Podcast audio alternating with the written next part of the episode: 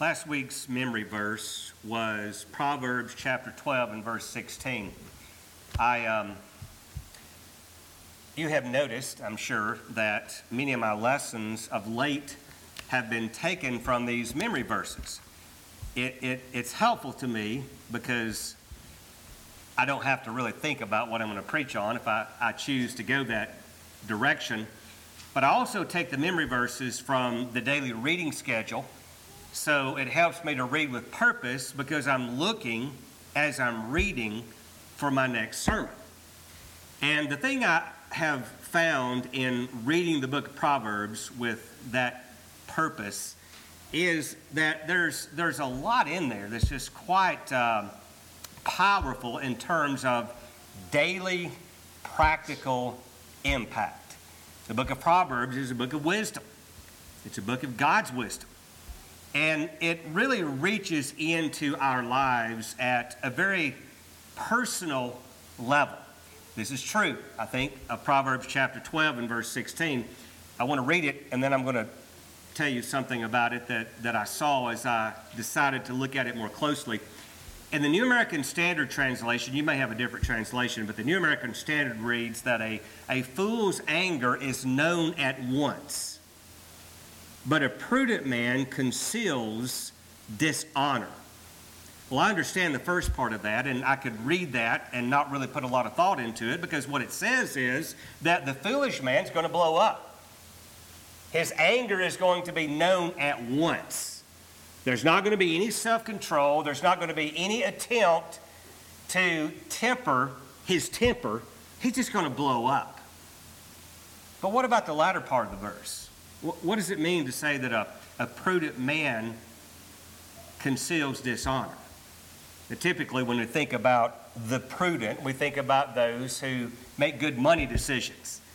We hear of someone who does something, they're, they're, they're living on less than they, they, they make, they're spending less than they make, or maybe they're investing, or they're paying off some type of bad debt. Well, that's a prudent decision.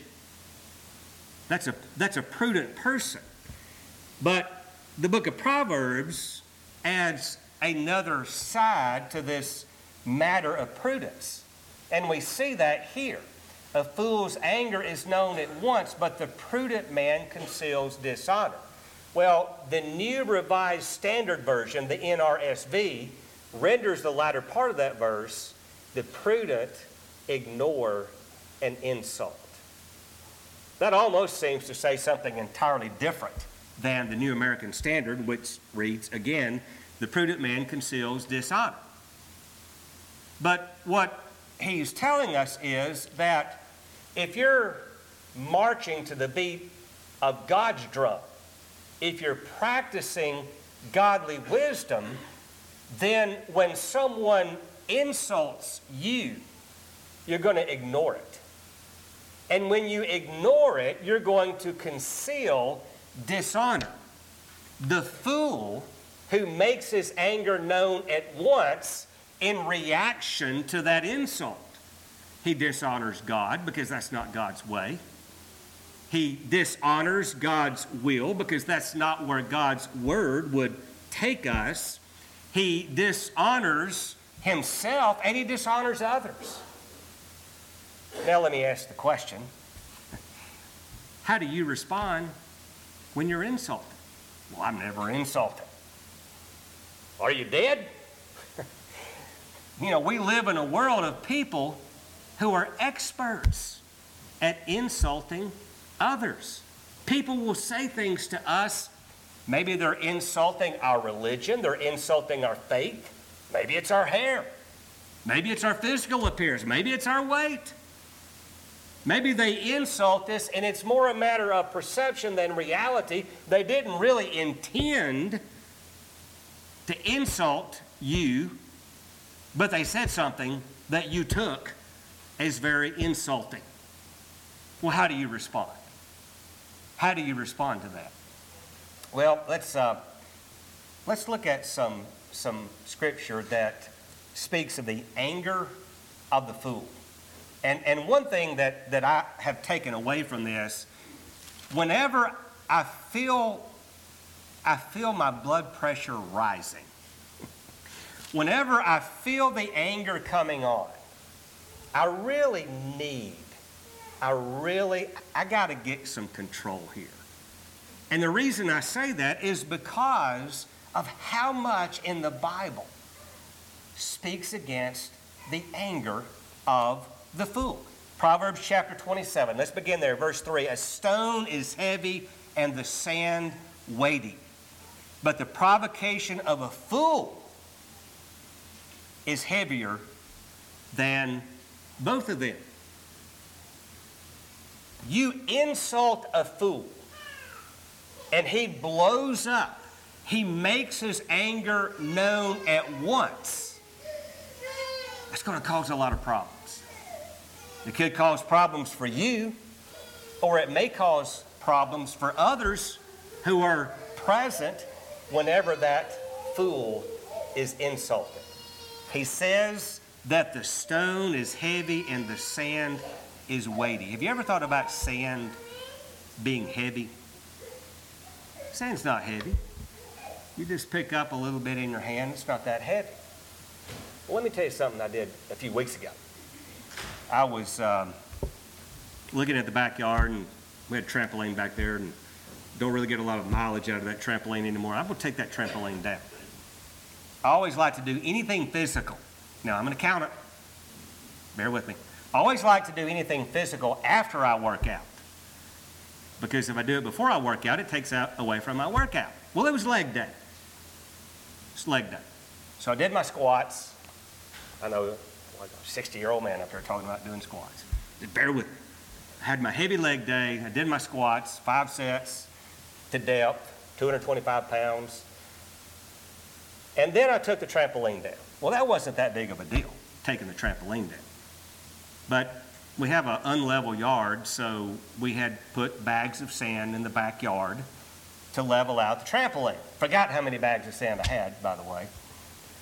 But that sand that had been there for years in those bags, water had seeped in. So they were supposed to be fifty-pound bags of sand, and I know weight. Uh, it was more than fifty pounds. But by the time I finished, I had moved a thousand pounds of sand after leg day. I was sitting in the recliner later, and Paula came up, and she's looking at me, "Are you okay?" I think she thought I was dead. Well, I was one step away from being dead.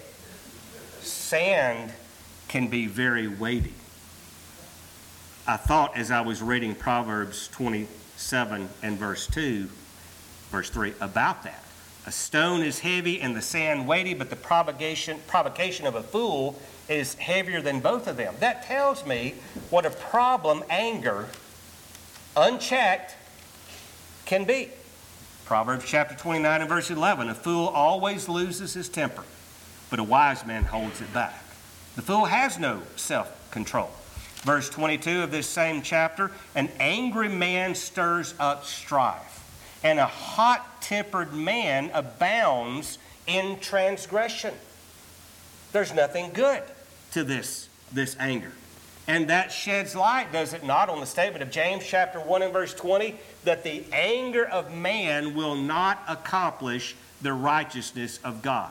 Anger very seldom, if ever, takes us in the direction God would have us to go. Speaking of the righteousness of God, I'm, I'm mindful of a, a statement that Jesus made in the Sermon on the Mount in Matthew chapter five when he was speaking of the Pharisees. And, and he said in Matthew five and verse twenty-two, I say to you that unless your righteousness surpasses that of the scribes and the Pharisees, you will not inherit the kingdom of God. In other words, you've got to, you've got to look righteous on the outside. You've got to appear right to others. But you've got to be right on the inside. And that speaks of this matter of the heart and this matter of anger. He then immediately follows that with the statement of verse twenty-two, but I say to you that everyone who is angry with his brother shall be guilty before the court. Now he takes it progressively to higher and higher levels of thought that eventually will lead to murder if left unchecked. We see this in road rage, don't we? People have been shot because of anger in connection with somebody else's driving. Road rage can be an issue. Did you realize also that outbursts of anger are described in Galatians chapter five and verse twenty as a deed of the flesh? Outburst of anger. And, and that sort of gains weight, I guess, when you consider what else he writes of in that same passage.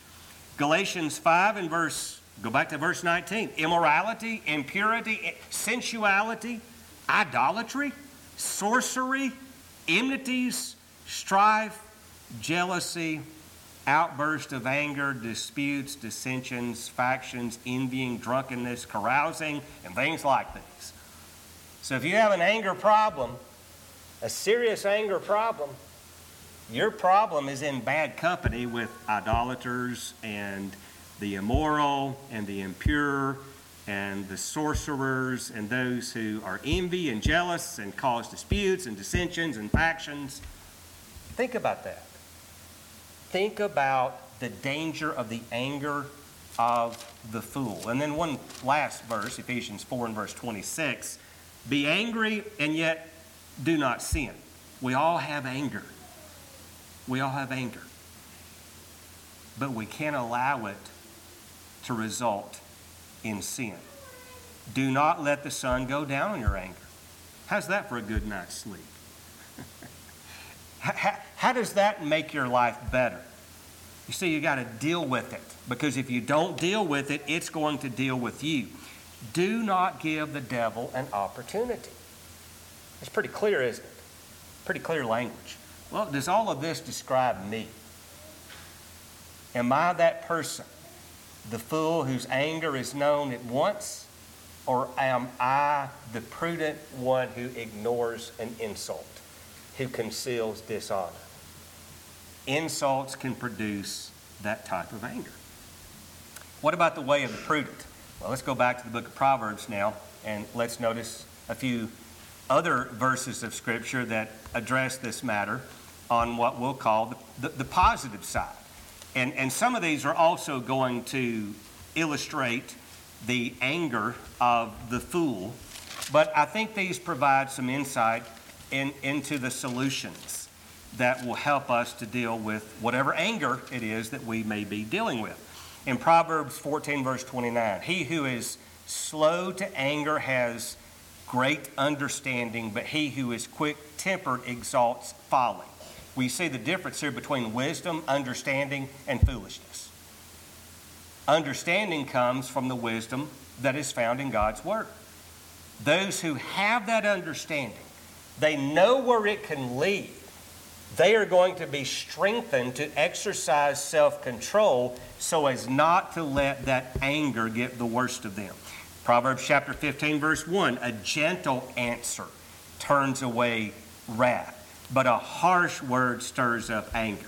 You put two, two people with anger issues together and then just give them something to disagree on and then just step back and watch Watch the war begin. Wait for the smoke. This whole thing's just going to blow up. It's going to get worse and worse. But it's the gentle answer that will turn away the wrath. Verse eighteen, a hot-tempered man stirs up strife, but the slow to anger calms a dispute. Chapter sixteen and verse thirty-two, he who is slow to anger is better than the mighty, and he who rules his spirit than he who captures a city. It's a matter of exercising self-control, isn't it? Chapter nineteen and verse eleven.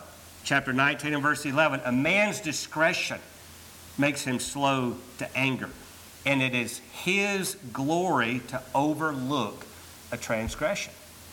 Is the insult really that bad?